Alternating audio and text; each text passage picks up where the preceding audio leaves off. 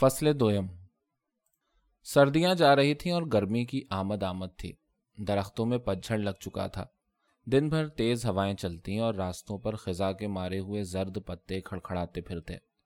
دھوپ کی تپش بڑھ جاتی مگر راتیں بڑی سہانی ہوتی تھیں۔ پھاگن کا مہینہ تھا، چاند نکلتا تو در و بام آئینہ خانہ بن جاتے۔ شفاف چاندنی سے دل میں کسک اٹھتی اور کتنی ہی موہوم خواہشیں انگڑائیاں لے کر بیدار ہو جاتیں۔ ایک ایسی ہی رات کا ذکر ہے۔ نوشا کی ماں باہر دالان میں سائبان تلے بیٹھی تھی۔ اس روز اس نے غسل کیا تھا اور دھلے ہوئے صاف شفاف کپڑے پہنے ہوئے تھی۔ سلطانہ کو بیٹھے بٹھائے نہ جانے کیا سوچی کہ اس نے ماں کا سفید دوپٹہ اتار کر اپنا بسنتی دوپٹہ اڑا دیا۔ ماں نے احتجاج کیا، اری لڑکی کچھ دیوانی ہو گئی ہے، لا میرا دوپٹہ دے دے۔ وہ ہنس کر بولی، اللہ قسم اماں، یہ بسنتی دوپٹہ تو تم پر کھل گیا۔ بات بھی کچھ ایسی ہی تھی۔ اس کی ڈھکی چھپی جوانی بسنتی دوپٹے میں ایک بارگی جاگ اٹھی تھی۔ باہر صحن میں چاندنی بکھری ہوئی تھی اور اس کے عکس میں نوشا کی ماں کا چہرہ دمکنے لگا تھا۔ یوں اس کی عمر ایسی زیادہ نہیں تھی، 15 سال کی عمر میں اس کی شادی ہو گئی۔ سال بھر بعد سلطانہ پیدا ہوئی جو اب 17 سال کے لگ بھگ تھی۔ اس حساب سے اس کا سن 33 سال کے قریب تھا، لیکن شوہر کے انتقال کے بعد کچھ تو دکھوں نے اس کا حلیہ بگاڑ دیا اور کچھ اس نے اپنی وضع قطابی بڑی بوڑھیوں کی سی بنا رکھی تھی، ورنہ ایک زمانے میں وہ بڑی طرحدار عورت تھی۔ شوہر چاہنے والا ملا تھا، وہ تھا تو کچہری میں محرر، مگر اس نے کبھی بیوی کا دل میلا نہیں کیا۔ اگر آدھی رات کو بھی اس نے کسی چیز کی فرمائش کی تو وہ اسی وقت جا کر لے آتا، مگر اب اس کو مرے ہوئے 5 سال ہو گئے تھے اور ان 5 سالوں میں اس کے سارے جتن ہو گئے۔ کون سی مصیبت تھی جو اس نے نہیں جھیلی؟ کون سی پریشانی تھی جس سے اس کا سابقہ نہیں پڑا؟ اوڑھنے کو تو اس نے بسنتی دوپٹہ اوڑھ لیا، مگر ڈر رہی تھی کہ کسی محلے ٹولے والے نے دیکھ لیا تو وہ نکو بن جائے گی، سب یہی کہیں گے کہ رنڈاپا چھوڑ چھاڑ اب بننا سورنا شروع کر دیا ہے۔ مارتے کا ہاتھ سب پکڑ لیتے ہیں، کہتے کہ زبان کوئی نہیں پکڑتا۔ وہ بیٹھی یہی سوچ رہی تھی کہ اتنے میں نیاز آ گیا۔ اس روز وہ بالکل چھیلا بن کر آیا تھا، سفید ململ کا کرتا، اس کے نیچے شربتی بنیان، کھڑکھڑاتی ہوئی کلفدار لٹھے کی شلوار، ٹوپی بھی اس نے اتار دی تھی۔ آڑی مانگ نکال کر بڑی محنت سے بالوں کو جمایا تھا جن پر چپڑا ہوا خوشبودار تیل چمک رہا تھا۔ ایک ہاتھ میں چمیلی کے پھولوں کا گجرا پڑا تھا اور کان میں عطر کا پھویا لگا تھا۔ نیاز آ کر بیٹھا تو سارا گھر مہکنے لگا۔ اس وقت وہ تھا بھی بڑا خوش۔ نوشا کی ماں کو بسنتی دوپٹہ پہنے دیکھا تو مسکرا کر بولا، ارے آج تو آپ کو پہچاننا مشکل ہو گیا۔ سلطانہ جو قریب ہی بیٹھی تھی کہنے لگی، دولہا بھائی میں ان سے ابھی یہی کہہ رہی تھی، اچھا خاصا اپنا حلیہ بگاڑ رکھا ہے، جب دیکھو یہ نگوڑا موٹا سفید دوپٹہ سر سے منڈے بیٹھی ہیں۔ نیاز نے موڑ کر سلطانہ کو دیکھا جس کا حسن سفید لباس کی سادگی میں کچھ اور نکھر گیا تھا۔ اس کے گلابی ہونٹ مسکرا رہے تھے اور آنکھوں میں تازہ کھلے ہوئے پھولوں کی شگفتگی تھی۔ وہ اس کی ہاں میں ہاں ملانے لگا، ٹھیک تو کہہ رہی ہے سلطانہ، خدا قسم یہ دوپٹہ آپ پر بڑا اچھا لگ رہا ہے۔ نوشا کی ماں شرما کر بولی، کیوں تم دونوں مل کر مجھے بنا رہے ہو؟ سلطانہ کھلکھلا کر ہنس پڑی۔ نیاز کو اس کی یہ ہنسی بڑی اچھی لگی، وہ اس کو خوش کرنے کے لیے کہنے لگا، سلطانہ تم ان کو روز رنگین دوپٹے پہنایا کرو، ذرا دیکھو تو کیسی جچ رہی ہیں، بھائی اسی بات پر سب کا منہ میٹھا ہو جائے۔ وہ اس وقت بڑے شاہانہ موڈ میں تھا۔ ابھی اس نے چوری کے موٹر ٹائر فروخت کیے تھے جس میں اس کو کئی سو روپے کا منافع ہوا تھا۔ اس نے انو کو بلایا اور جیب سے 5 روپے کا نوٹ نکال کر بولا، ذرا لپک کر سیر بھر گرم گرم بالوشاہی تو لاؤ۔ نوشا کی ماں نے اس کو بہت منع کیا مگر وہ باز نہ آیا۔ اس نے زبردستی کر کے انو کو مٹھائی لانے کے لیے بھیج دیا۔ ذرا دیر بعد انو مٹھائی لے کر آ گیا۔ نیاز نے اصرار کر کے نوشا کی ماں کو خود اپنے ہاتھ سے ایک بالوشاہی کھلائی، پھر مٹھائی سب کو تقسیم کی گئی۔ سب خوش تھے، ہنس رہے تھے، باتیں کر رہے تھے، گھر بھر میں ہنگامہ برپا تھا۔ نوشا بھی اسی وقت آیا تھا اور سب سے زیادہ شور مچا رہا تھا۔ رات گئے تک یہ ہنگامہ جاری رہا۔ آخر نوشا اور انو اپنے اپنے بستروں میں جا کر دبک گئے۔ تھوڑی دیر بعد سلطانہ بھی جمائیاں لینے لگی۔ جب وہ بستر پر جانے کے واسطے اٹھی تو نیاز نے اس کو اس طرح دیکھا کہ اس کی نظریں کہہ رہی تھیں، کچھ دیر تو اور بیٹھو، مگر وہ وہاں سے اٹھ کر کمرے کے اندر چلی گئی۔ نیاز بار بار مڑ کر کمرے کی جانب تکتا رہا کہ شاید سلطانہ واپس آ جائے، مگر وہ بے خبر پڑی سو رہی تھی۔ نیاز ذرا دیر تک بجھا سا بیٹھا رہا، پھر اس نے سوچا چلو آج لگے ہاتھوں سلطانہ کے ساتھ رشتے کی بات چھیڑ دی جائے۔ کچھ یہی سوچ کر وہ اپنی گھریلو تکلیفوں کا رونا رونے لگا۔ اس نے ہوٹل کے خراب کھانے سے لے کر گھر کے اکیلے پن تک کی بات کہہ ڈالی. سلطانہ کی ماں چپ چاپ اس کی ساری باتیں سنتی رہی. جب وہ سب کچھ کہہ چکا تو اس نے اظہار ہمدردی کے طور پر کہا, میرا کہا مانو تو اپنا گھر بسا لو, اس طرح کب تک تکلیفیں اٹھاؤ گے. نیاز یہی بات اس کی زبان سے سننے کا عرصے سے خواہش مند تھا. اس نے فوراً کہا, سوچ تو میں بھی یہی رہا ہوں, مگر میرا یہاں بیٹھا کون ہے جو کہیں سلسلہ چھیڑا جائے. لے دے کے ایک آپ کا گھر ہے جہاں چلا آتا ہوں. وہ کہنے لگی, کوئی لڑکی ہے تمہاری نظر میں؟ نیاز کے ذہن میں ایک بار یہ خیال ابھرا کہ وہ صاف بات کہہ دے, مگر ہچکچاہٹ کے باعث وہ اپنی بات کہہ نہ سکا. اس نے صرف اس قدر کہا, یہ تو آپ ہی کو سوچنا پڑے گا. وہ اس کی بات کا مطلب کچھ کچھ بھانپ گئی. کہنے لگی, بھائی میں کیا بتاؤں, اگر میری سلطانہ کچھ بڑی ہوتی تو میں خدا قسم اس کو تمہارے ساتھ بیاہ دیتی. نیاز کے سینے پر ایک گھونسا سا لگا. بوکھلا کر بولا, آپ میری کتنی عمر سمجھتی ہیں؟ وہ کہنے لگی, یہ تو میں جانتی نہیں, ہاں اتنا ضرور ہے کہ سلطانہ کی اور تمہاری عمر میں آدھوں آدھ کا فرق ہوگا. نیاز یہ بات کسی طرح ماننے کو تیار نہ تھا. کھسیانی ہنسی ہنس کر بولا, آپ بھی کمال کر رہی ہیں, اتنا فرق کیسے ہو سکتا ہے. نوشا کی ماں بولی, برا نہ مانو تو ایک بات کہوں. ضرور کہیے. وہ اس وقت سب کچھ سننے کو تیار تھا. سلطانہ کی ماں نے دبی زبان سے کہا, سچ پوچھو تو عمر میں تو 2-4 سال میں تم سے چھوٹی ہوں گی. وہ حیرت زدہ ہو کر چیخ پڑا, جی؟ وہ بتانے لگی, میری عمر تم کیا سمجھتے ہو, 30-31 سے زیادہ نہ ہوگی. 2-4 سال اس نے اپنی طرف سے کم کر دیے. نیاز نے اس دفعہ اس کو بھرپور نظروں سے دیکھا. وہ واقعی ابھی تک خاصی جوان تھی. سر کے سارے بال سیاہ تھے اور بڑے سلیقے سے گندھے ہوئے تھے. چہرے کے نقوش کا تیکھا پن گو کے ماند پڑ چکا تھا, پھر بھی ان میں کسی قدر تازگی تھی. البتہ جسم ذرا بھدا ہو گیا تھا, خاص طور پر کولہے جو بہت پھیل گئے تھے. پھر بھی اس میں ایک سر دھج اور کشش نظر آ رہی تھی. نیاز نے اب تک اس کو اس نظر سے نہیں دیکھا تھا. وہ اس کو صرف سلطانہ کی ماں کی حیثیت سے دیکھتا تھا, اور اس وقت وہ اس کو صرف ایک عورت کی حیثیت سے دیکھ رہا تھا, اور وہ بھی ایک مرد کی نظر سے. سلطانہ کی ماں نے جو اس کو اس طرح گہری نظروں سے گھورتے دیکھا تو شرما کر دوپٹہ سر پر سرکا لیا. پہلی بار اس کو احساس ہوا کہ وہ نیاز کے سامنے شرما بھی سکتی ہے.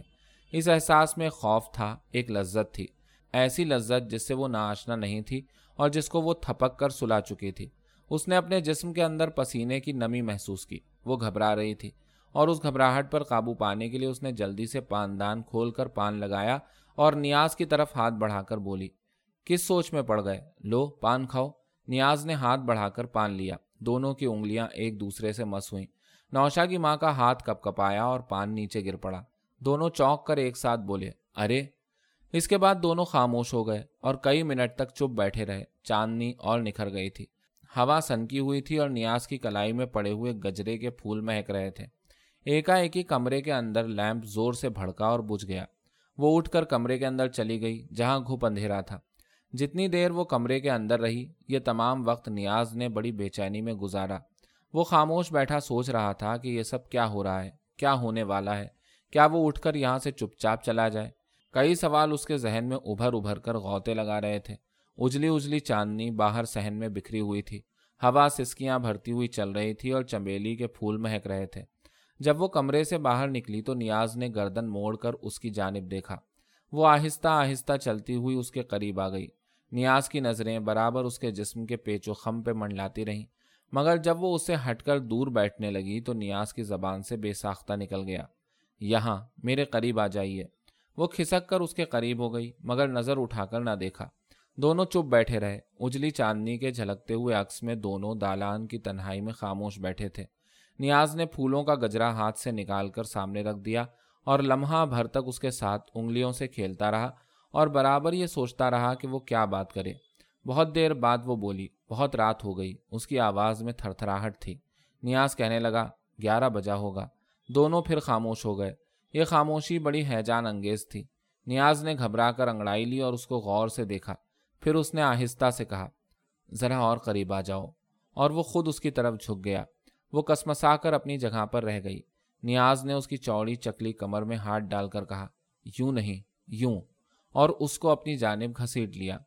اندر کمرے میں سلطانہ اور اس کے دونوں بھائی گھپ اندھیرے میں پڑے سو رہے تھے. نیاز بہت تڑکے اٹھ کر نوشا کے گھر سے چلا گیا. رات کے حادثے کی یادگار گجرے کے مسلے ہوئے پھول رہ گئے تھے جو دالان میں ہر طرف بکھرے ہوئے تھے. اس کے بعد بارہا ایسا ہوا کہ نیاز سر شام نوشا کے گھر آ جاتا. رات گئے تک بیٹھا باتیں کیا کرتا اور الگ صبح اٹھ کر چپکے سے باہر چلا جاتا۔ لیکن سلطانہ ابھی تک اس کی نظروں پر چڑھی ہوئی تھی، بلکہ ماں اور بیٹی جب کبھی ساتھ بیٹھی ہوتی تو ماں اس کو بھدی اور بدوزہ معلوم ہوتی۔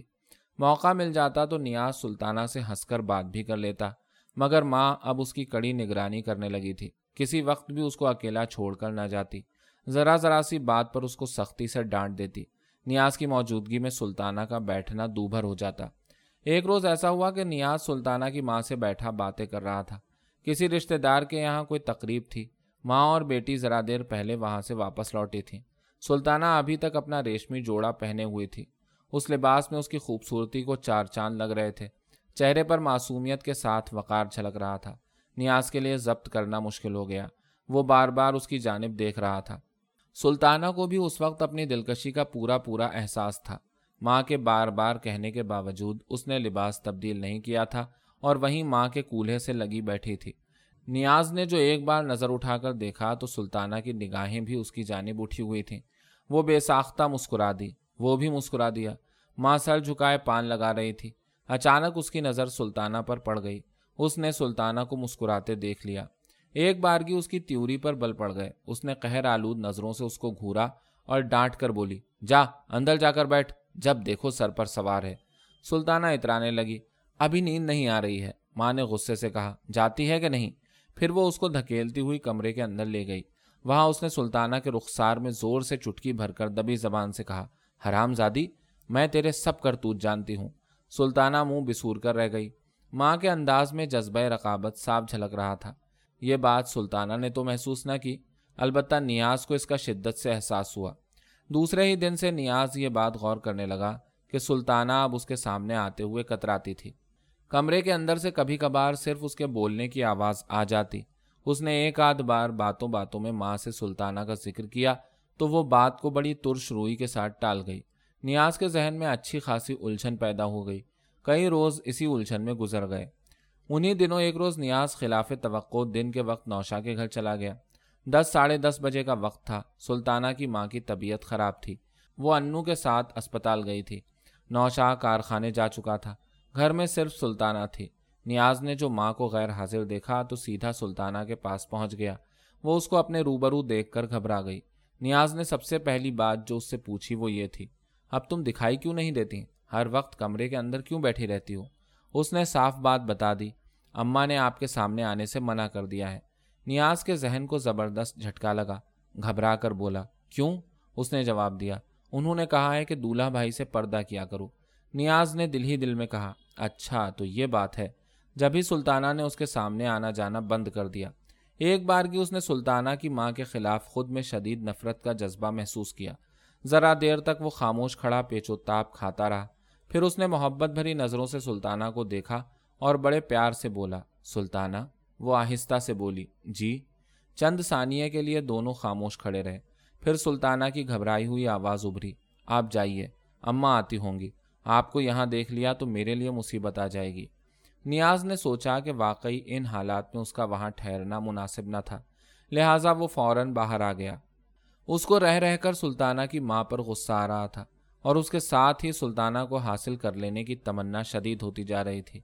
وہ اسی ادھیڑ بن میں دکان کی جانب جا رہا تھا کہ راستے میں کالے صاحب سے مٹ بھیڑ ہو گئی۔ کالے صاحب نے ملتے ہی کہا، مسٹر نیاز، بہت پریشان دکھائی دے رہے ہو، کیا بات ہے؟ نیاز نے اس کو ٹالنا چاہا تو کالے صاحب اس کے سر ہو گیا۔ میں کہتا ہوں تم اپنی لائف انشور کروا لو، کوئی پریشانی نہیں رہے گی۔ نیاز اس وقت جھنلایا ہوا تھا، جل کر بولا، کالے صاحب، تم کو ہر وقت بیمہ ہی کرانے کی پڑی رہتی ہے، نہ وقت دیکھتے ہو نہ موقع، ہر وقت سالہ بیمہ تمہارے ساتھ لگا رہتا ہے۔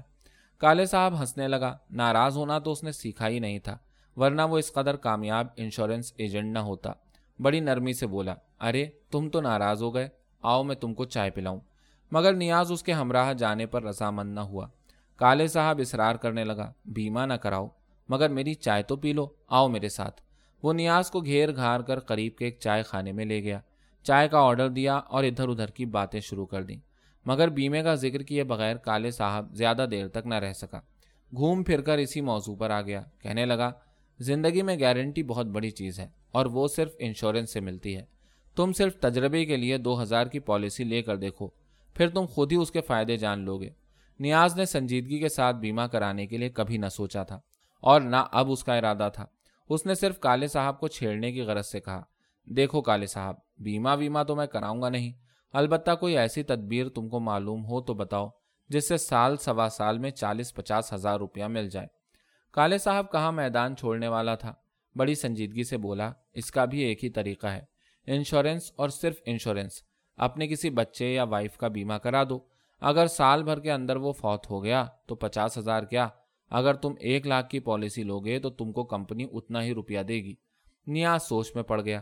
کالے صاحب سمجھا کہ وہ اس کی باتوں پر ناراض ہو گیا، لہٰذا وہ معذرت کرنے کے سے انداز میں بولا، دیکھو بھائی، اس میں برا ماننے کی بات نہیں، انشورنس ایجنٹ موت اور زندگی کی بات ہمیشہ ڈاکٹر کی طرح صاف صاف کرتا ہے۔ وہ کہنے لگا، یہ بات نہیں، دراصل میں اس وقت ایک پریشانی میں ہوں، بات یہ ہے۔ نیاز آگے کچھ اور کہتا مگر کالے صاحب نے اس کو بات بھی پوری نہ کرنے دی اور لگا اپنی ہانکنے، میں تمہاری پریشانی خوب جانتا ہوں۔ اس بات پر نیاز نے اس کو گھور کر دیکھا اور چائے کا گھونٹ پی کر سوچنے لگا، یہ کالے صاحب عجیب مسخرہ ہے، میری پریشانی یہ کیا جانے۔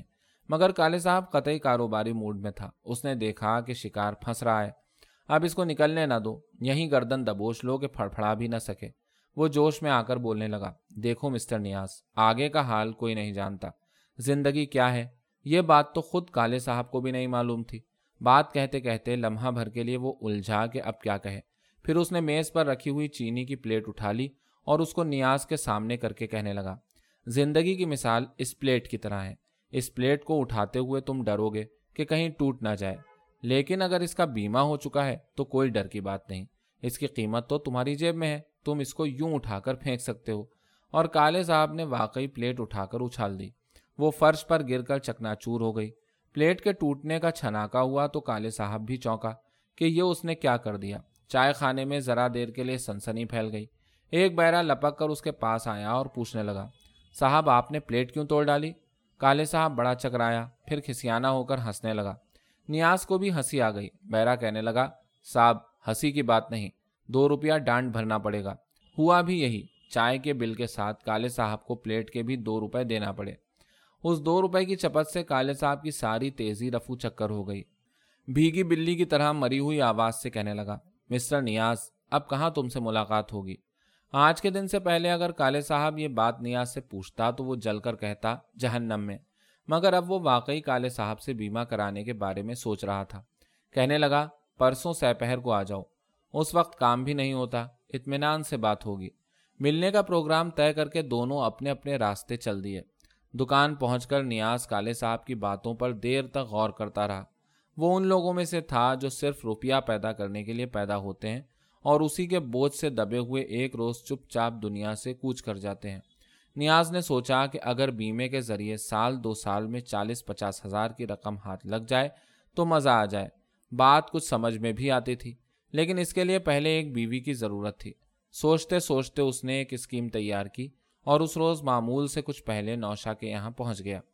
سلطانہ کمرے کے اندر بیٹھی تھی، کبھی کبھی اس کی آواز ابھرتی تو نیاز کے سینے پر سانپ لوٹ جاتا اور نوشا کی ماں کی ہر بات اس کو زہر میں بجھی ہوئی معلوم ہوتی۔ وہ اس وقت نیاز کے سامنے بیٹھی ہنس ہنس کر پڑوس کی ایک عورت کا قصہ سنا رہی تھی جس کی شلوار میں چوہیا گھس گئی تھی۔ جب پہر رات گزر گئی اور گھر پر گہرا سناٹا چھا گیا تو نیاز نے خلوت میں اس سے بڑے پیار سے کہا، اس طرح کب تک یہ چوری چھپے کا سلسلہ چلتا رہے گا؟ میرا تو اب تمہارے بغیر ایک گھڑی جی نہیں لگتا۔ وہ مسکرا کر بولی، دن میں گھڑی 2 گھڑی کو چلے آیا کرو۔ وہ کہنے لگا، میں تو کہتا ہوں کہ کیوں نہ ایک روز قاضی کو بلوا کر 2 بول پڑھوا لیے جائیں، اللہ رسول بھی خوش اور دنیا کا بھی خوف نہیں۔ سلطانہ کی ماں کی بھی یہی خواہش تھی، مگر اس کے اپنے پروگرام کے مطابق ابھی اس نیک کام کا وقت نہیں آیا تھا۔ بات یہ تھی کہ اس کو نیاز کی نیت پر شبہ تھا، وہ چاہتی تھی کہ پہلے سلطانہ کا کسی کے ساتھ بیاہ کر دے، لہٰذا اس نے نیاز کی بات کو اس وقت بڑی خوش اسلوبی کے ساتھ ٹال دیا۔ سہ پہر کا وقت تھا، سائے طویل ہو گئے تھے، سڑکوں پر چھڑکاؤ شروع ہو گیا تھا۔ سلمان کہیں سے تھکا ہارا آ رہا تھا، راستے میں اس کی انو سے مٹ بھیڑ ہو گئی، گھر نزدیک تھا۔ وہ اصرار کر کے سلمان کو گھر لے آیا، ماں نے اندر بلا لیا۔ سلمان ان دنوں پریشانیوں میں گھرا ہوا تھا، کالج میں گرمیوں کی چھٹیاں ہو چکی تھیں، مگر اس دفعہ وہ گھر نہیں گیا تھا۔ اس کا باپ کسی بات پر اس سے ناراض ہو گیا تھا ہر ماہ کے اخراجات کے لیے جو رقم آتی تھی وہ بھی بند کر دی تھی۔ وہ پیسے کو محتاج ہو رہا تھا، اکثر فاقے بھی کرنا پڑتے۔ صحت خراب ہو گئی تھی، چہرہ بیماروں کی طرح زرد نظر آ رہا تھا۔ نوشا کی ماں نے جو اس کی یہ حالت دیکھی تو تعجب سے پوچھا، کیا تم بیمار پڑ گئے تھے؟ وہ صاف جھوٹ بول گیا، جی ہاں، ٹائیفائیڈ ہو گیا تھا۔ وہ بولی، جبھی تو میں کہوں کہ تم اس روز کے بعد سے آئے کیوں نہیں؟ سلمان کہنے لگا، کچھ تو امتحان کی مصروفیت رہی، اس کے بعد فرصت ہوئی تو اچانک بیمار پڑ گیا۔ سلمان کچھ دیر ادھر ادھر کی باتیں کر کے جانے لگا تو نوشا کی ماں نے اس کو روک لیا کہ کھانا کھا کر جانا۔ وہ تھی بھی کچھ باتونی عورت، اور اس روز تو اس پر باتوں کا دورہ پڑا تھا، نہ جانے کہاں کہاں کے قصے اس کو سناتی رہی۔ سلمان خاموشی سے بیٹھا اس کی باتیں سنتا رہا۔ اس عرصے میں کئی بار دروازے پر سلطانہ کی جھلک نظر آئی۔ سلمان جو ماں کی بے سروپا باتوں سے اکتا گیا تھا، سلطانہ میں دلچسپی لینے لگا۔ اب وہ ماں کی نظریں بچا کر اس کی جانب بھی دیکھ لیتا۔ سلمان نے سوچا، لڑکی خوبصورت ہے، الہڑ ہے، اور سب سے بڑی بات یہ کہ وہ اس کی ذات میں دلچسپی لے رہی تھی۔ یہ احساس خود اپنی جگہ کم کشش انگیز نہیں تھا، اور ان دنوں تو وہ پریشانیوں میں گھرا ہوا تھا۔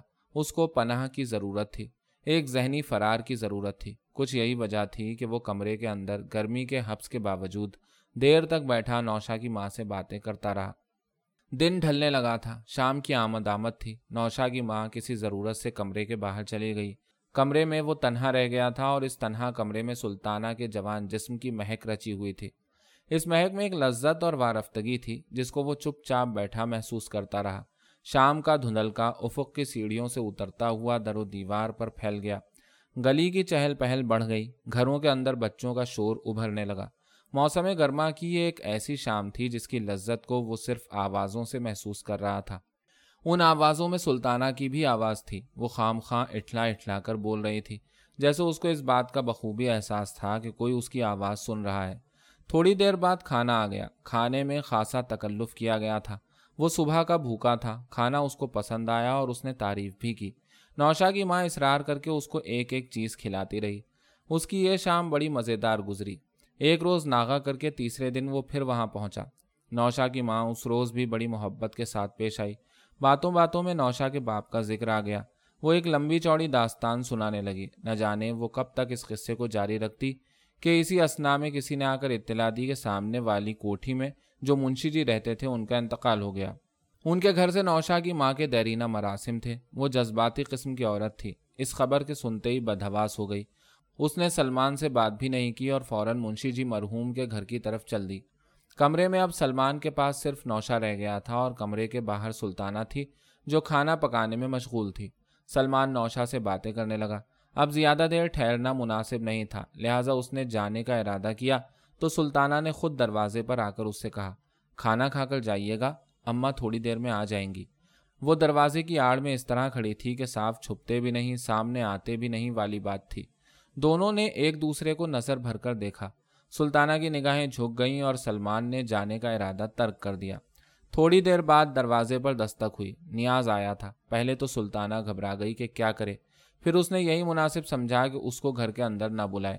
اس نے نوشا کو قریب بلا کر کہا، دولہا بھائی سے کہہ دو کہ اماں گھر میں نہیں ہیں، آپ رات کو آئیے گا، اس وقت تک وہ واپس آ جائیں گی۔ نیاز نے نوشا کی زبانی جو یہ بات سنی تو تلملا کر رہ گیا۔ سلطانہ پر تو اس کو ذرا بھی شبہ نہ ہوا، البتہ اس کی ماں پر اس کو سخت غصہ آیا۔ اس نے سوچا کہ وہ گھر سے جاتے ہوئے سلطانہ کو منع کر گئی ہوگی۔ وہ جھنجھلایا ہوا وہاں سے چلا گیا۔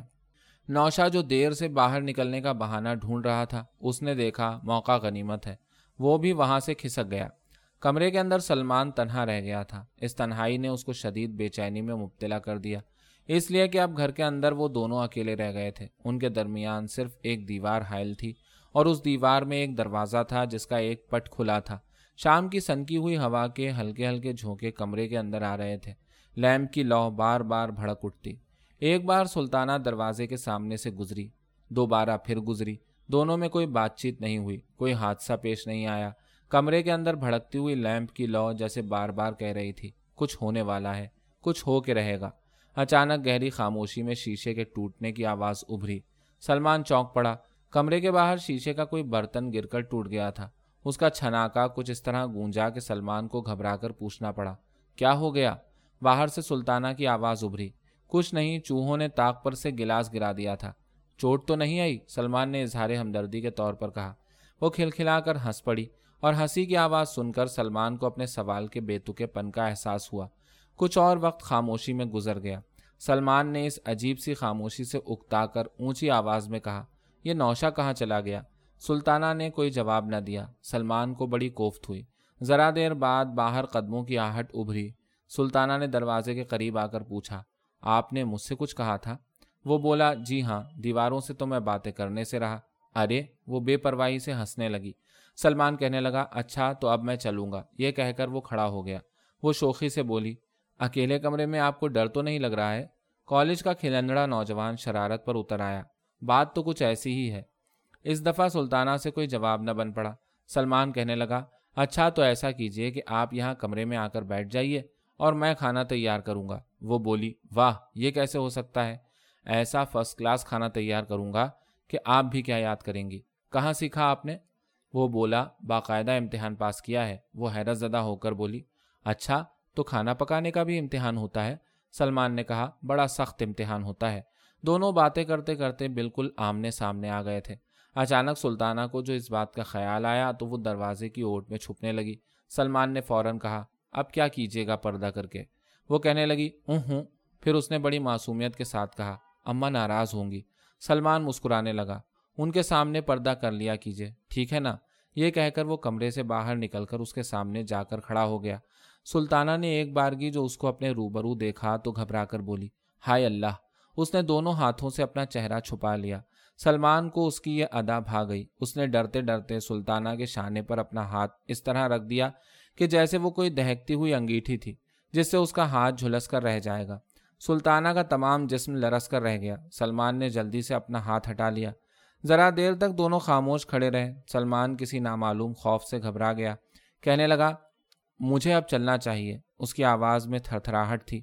اس نے سلطانہ کے جواب کا انتظار بھی نہ کیا اور تیز تیز قدموں سے چلتا ہوا گھر کے باہر چلا گیا۔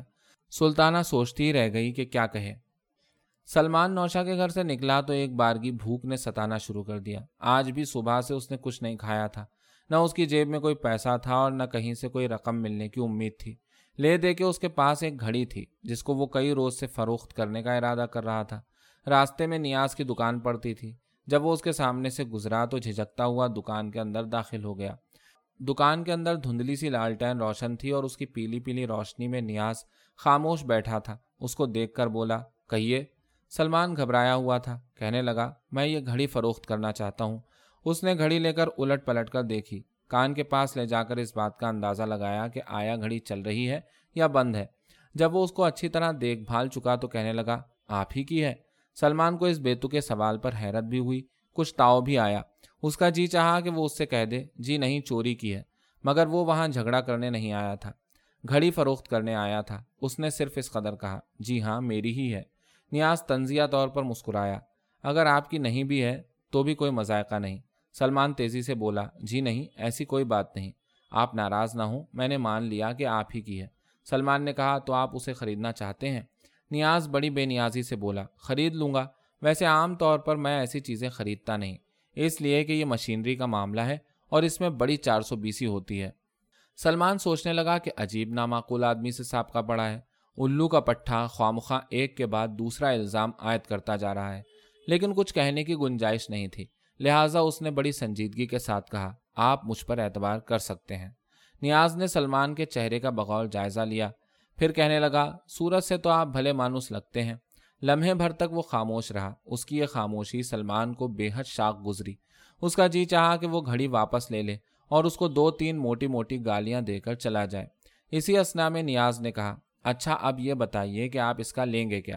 سلمان نے کہا، یہ اومیگا واچ ہے، میں نے اس کو 325 روپے میں خریدا تھا۔ نیاز خالص کاروباری لہجے میں بولا، 325 میں تو آپ نے اس کو خریدا تھا اور 4-5 سال سے اس کو استعمال بھی کر رہے ہیں، اس سے کم تو پرانی نہیں لگتی۔ جی ہاں، کوئی 4 سال تو اس کو خریدے ہوئے ہو گئے۔ وہ ہنس کر بولا، سمجھیے اس کی قیمت تو آپ نے وصول ہی کر لی۔ سلمان نے جلدی سے کہا، نہیں صاحب۔ نیاز نے بات کو زیادہ طول نہ دیا، اس نے صاف معاملے کی بات کہہ دی، بہرحال میں تو اس کے 50 روپے سے زیادہ نہ دوں گا، جی چاہے تو گھڑی رکھ جائیے اور روپے لیتے جائیے۔ سلمان 50 روپے پر گھڑی فروخت کرنے کے لیے آمادہ نہ تھا، بڑی مشکل سے نیاز نے 15 روپے اور بڑھائے۔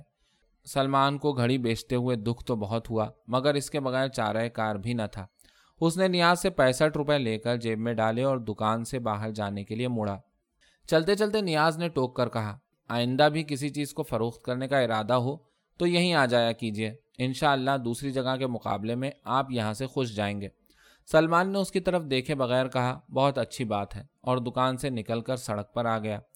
رات سہانی تھی اور سلمان کی جیب میں 65 روپے پڑے تھے۔ عرصے سے دبی ہوئی خواہشیں ایک بارگی جاگ اٹھیں۔ وہ سیدھا ایک بار کے اندر گیا، وہاں اس نے بیئر کی 2 بوتلیں پیں، ہوٹل میں ڈٹ کر کھانا کھایا اور ایک دوست کے گھر چلا گیا۔ حسب معمول وہاں رمی ہو رہی تھی، سلمان بھی جا کر شامل ہو گیا۔ سنیچر کی رات تھی، دوسرے دن اتوار کی چھٹی تھی، اس لیے تمام رات کھیل ہوتا رہا۔ اس روز سلمان کا ستارہ عروج پر تھا، جیسے کارڈ اس نے چاہے ویسے ہی ملے۔ 2 آنے پوائنٹ سے کھیل ہو رہا تھا۔ سلمان نے بیٹھتے کے ساتھ ہی وارے نیارے کر دیے۔ جب وہ وہاں سے اٹھا تو مسجدوں میں اذانیں ہو رہی تھیں، ہر طرف سرمئی دھند پھیلی ہوئی تھی۔ سلمان کی جیب میں کچھ اوپر 300 روپے تھے اور آنکھیں شب بیداری کے باعث سرخ ہو رہی تھیں۔ تمام دن وہ اپنے اس کمرے میں پڑا بے خبر سوتا رہا جس کی ہر چیز اس کی زندگی کی طرح بے ترتیب تھی۔ دن ڈھلے وہ نوشا کے گھر کی طرف جانے کے ارادے سے نکلا، راستے میں اکبر مل گیا، وہ اس کا بے تکلف دوست تھا۔ دونوں نے بار میں جا کر کئی گلاس بیئر کے پیے اور وہیں یہ پروگرام بنا کہ کسی اچھی سی طوائف کا گانا سنا جائے۔ دونوں نے کئی بالا خانوں کے چکر کاٹے، آخر ایک گانے والی ان کو پسند آئی۔ گانا تو وہ کچھ واجبی سا جانتی تھی، مگر آواز ایسی پیاری تھی جیسے کوئل کوک رہی ہو۔ سن بھی زیادہ نہیں تھا، اداؤں میں اللڑ پن تھا، ایک ایک بول کے ساتھ یوں بھاؤ بتاتی تھی کہ آنکھوں کے سامنے تصویر کھینچ جاتی۔ سلمان کو وہ سانولی سلونی طوائف کچھ اس قدر بھا گئی کہ وہ کئی گھنٹے تک بیٹھا گانا سنتا رہا۔ شروع میں کچھ دوسرے تماش بین بھی وہاں موجود تھے، مگر رفتہ رفتہ سب چلے گئے۔ اس وقت آدھی رات گزر چکی تھی، محفل اپنے شباب پر تھی۔ سلمان کی فرمائش پر طوائف ایک ٹھمری گا رہی تھی، تم بن نہ ہی آوت چین۔ اب اس نے پیروں میں گھنگرو باندھ لیے تھے اور آہستہ آہستہ ناچتی بھی جا رہی تھی۔ ٹھمری کے بول اونچے اٹھتے گئے، ناچ تیز ہوتا گیا۔ تبلچی جھوم جھوم کر ٹھیکہ دے رہا تھا اور طوائف کا جسم یوں لچک رہا تھا کہ سلمان کو بار بار پہلو بدلنا پڑتا۔ وہ اس کی آنکھوں میں آنکھیں ڈال کر لہراتی ہوئی جب اس کے قریب آتی تو وہ بےتاب ہو کر گہری سانس بھرتا اور جھک کر اکبر کے کان میں کہتا، یار ہم تو قتل ہو گئے، سالی بڑی زوردار لونڈیا ہے۔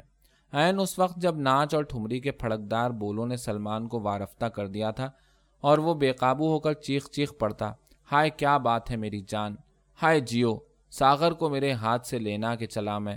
اچانک دروازے پر ایک بھدا سا آدمی نمودار ہوا۔ اس کی گھنی مونچھیں تھیں، آنکھیں الو کی طرح گول گول تھیں، لباس ڈھیلا ڈھالا تھا، وضاقتہ سے وہ بھڑوا لگتا تھا۔ اندر آ کر اس نے دونوں کو دیکھا اور گاؤ تکیے سے لگ کر بیٹھ گیا۔ سلمان بھی اس کو دلال سمجھا، کہنے لگا، اماں کو شراب وراب کا بھی بندوبست کراؤ گے؟ اس نے سلمان کی جانب تیکھی نظروں سے دیکھا اور طوائف سے ڈانٹ کر کہنے لگا، بند کرو جی یہ ناچنا واچنا، بس ہو چکا مجرا۔ طوائف نے فوراً ناچنا بند کر دیا اور ہاتھ پر ہاتھ دھر کر ایک طرف کھسک کر بیٹھ گئی۔ سازندے بھی خاموش ہو گئے۔ سارنگیا سارنگی پر غلاف چڑھانے لگا اور تبلچی ہتھوڑی لے کر تبلوں کو ٹھوکنے لگا۔ سلمان کو سخت طیش آیا، وہ 5 روپے سے زائد خرچ کر چکا تھا، اور اب جب کہ محفل رنگ پر آئی تھی تو اس نامعقول آدمی نے جو ہر طرف سے بھڑوا لگتا تھا رنگ میں بھنگ ڈال دیا۔ سلمان اس سے کہنے لگا، آپ یہاں کے چودھری ہیں؟ اس آدمی نے سگریٹ کا لمبا سا کش لگا کر بڑے فخر سے کہا، جی نہیں، 1000 روپیہ مہینہ دیتا ہوں، یہ ملازم ہے میری، کیا سمجھے آپ؟ سلمان موڈ میں تھا، کہنے لگا، بہت سستا سودا کر لیا، یہاں تو صرف رات بھر کے 1000 روپے دینے کا ارادہ تھا۔ وہ کہنے لگا، آپ لوگوں کا افیون کا ٹھیکہ تو نہیں ہے؟ اس شخص نے تو سنجیدگی سے یہ بات کہی تھی، مگر سلمان سمجھا کہ وہ چوٹ کر رہا ہے، فوراً بولا، آپ بتا سکتے ہیں کہ آج کل کوئلے کا کیا بھاؤ ہے؟ اس شخص کا رنگ کالا تھا، تل ملا کر بولا، دیکھیے صاحب، میں یہاں اس قسم کی بدتمیزی برداشت نہیں کر سکتا۔ سلمان نے کہا، رنڈی کے کمرے پر تمیز تو لکھنؤ کے نوابوں کے صاحبزادے سیکھا کرتے ہیں، ہم تو روہیل کھنڈی ٹھہرے۔ وہ جل کر بولا، آپ روہیل کھنڈی ہوں یا بندیل کھنڈی، بس آپ شرافت کے ساتھ یہاں سے تشریف لے جائیں۔ اکبر جو اب تک خاموش بیٹھا تھا بیچ میں بول پڑا، ورنہ؟ اس آدمی نے اس کی بات کا تو کوئی جواب نہ دیا، اونچی آواز سے پکارنے لگا، ابے جھلرو، کہاں مر گیا، ذرا یہاں تو آ۔ ذرا دیر بعد ایک لہیم شہیم آدمی کمرے کے اندر آ گیا۔ اس نے آتے کے ساتھ ہی پوچھا، کیا حکم ہے سیٹھ جی؟ ذرا سلفے پر دم لگا رہا تھا۔ وہ شخص جھلرو سے کہنے لگا، کمرہ خالی کرا کے دروازہ بند کر دو، یہ دونوں آدمی رنگ بازی کر رہے ہیں۔ جھلرو نے ان دونوں کو بغور دیکھا۔ چلو جی بڑھاؤ ٹٹو، اب گانا وانا نہیں ہوگا۔ سلمان کو اس کی بدتمیزی پر غصہ آ گیا، ڈانٹ کر بولا ٹھیک سے بات کرو۔ وہ بولا سیدھی طرح جاؤ گے یا کچھ لے کر؟ یہ کہہ کر اس نے لپک کر سلمان کا بازو پکڑا اور ایک جھٹکے کے ساتھ اس کو کھڑا کر دیا۔ سلمان نے گھبرا کر طوائف کی جانب دیکھا، وہ نظریں جھکائے خاموش بیٹھی تھی۔ سلمان سنبھلنے بھی نہ پایا تھا کہ جھلرو نے اپنے مضبوط ہاتھ سے اس کی گردن کو دبوچ لیا اور دروازے کی جانب لے چلا۔ سلمان نے بہت ہاتھ پاؤں مارے مگر اس کی گرفت سے نہ چھوٹ سکا۔ جھلرو نے دروازے پر لے جا کر اس کو اس زور سے دھکا دیا کہ وہ سیڑھیوں پر سے لڑھکتا ہوا سڑک پر آ گیا۔ سلمان ذرا دیر تک سڑک پر دم سادھے پڑا رہا۔ سب کچھ اس قدر اچانک پیش آیا تھا کہ اس کی سمجھ ہی میں نہیں آیا کہ یہ کیا ہو گیا۔ فوراً ہی اس کو اکبر کا خیال آ گیا۔ اسی وقت اکبر آ کر اس کے اوپر دھم سے گرا۔ دونوں بوکھلا کر ایک دوسرے سے چمٹ گئے۔ ذرا دیر بعد انہوں نے اٹھ کر کپڑے جھاڑے۔ خیریت یہ ہوئی کہ ہڈی پسلی نہیں ٹوٹی، صرف جسم پر کہیں کہیں خراشیں آ گئی تھیں۔ اکبر کی گھٹنے پر سے پتلون بھی پھٹ گئی تھی۔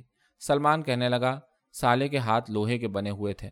اکبر کھسیانہ ہو کر بولا یار بڑی بے عزتی ہوئی۔ سلمان نے اس کی بات کا کوئی جواب نہ دیا اور ہاتھ کی کونی کو دیکھنے لگا جس پر چوٹ لگ گئی تھی۔ کچھ دیر وہاں ٹھہر کر دونوں چپ چاپ آگے بڑھ گئے۔ ہفتے بھر بعد سلمان اپنے کمرے میں گہری نیند سو رہا تھا۔ دروازے پر آہٹ ہوئی تو اس کی آنکھ کھل گئی۔ کوئی آہستہ آہستہ دروازہ کھٹکھٹا رہا تھا۔ اس نے اٹھ کر دروازہ کھولا۔ دن ڈھل چکا تھا، دھوپ مکانوں کی اونچی منڈیروں کو چوم رہی تھی۔ سائے جھک گئے تھے اور ان جھکے ہوئے سایوں میں دروازے کے پاس دلربا ریسٹورنٹ کا مالک روشن خان کھڑا تھا۔ سلمان اس کو دیکھتے ہی گھبرا گیا۔ روشن خان نے بلا کسی تمہید کے کہا مسٹر آج ہمارا حساب بے باک ہو جانا چاہیے۔ اس کے تیور دیکھ کر سلمان کو اندازہ ہو گیا کہ وہ یہ طے کر کے آیا ہے کہ روپے لیے بغیر واپس نہیں جائے گا، اور اس کی حالت یہ تھی کہ اس کے پاس کھوٹا پیسہ تک نہ تھا۔ رات وہ جوئے میں سب کچھ ہار آیا تھا اور فجر کے وقت سے اب تک پڑا بے خبر سو رہا تھا۔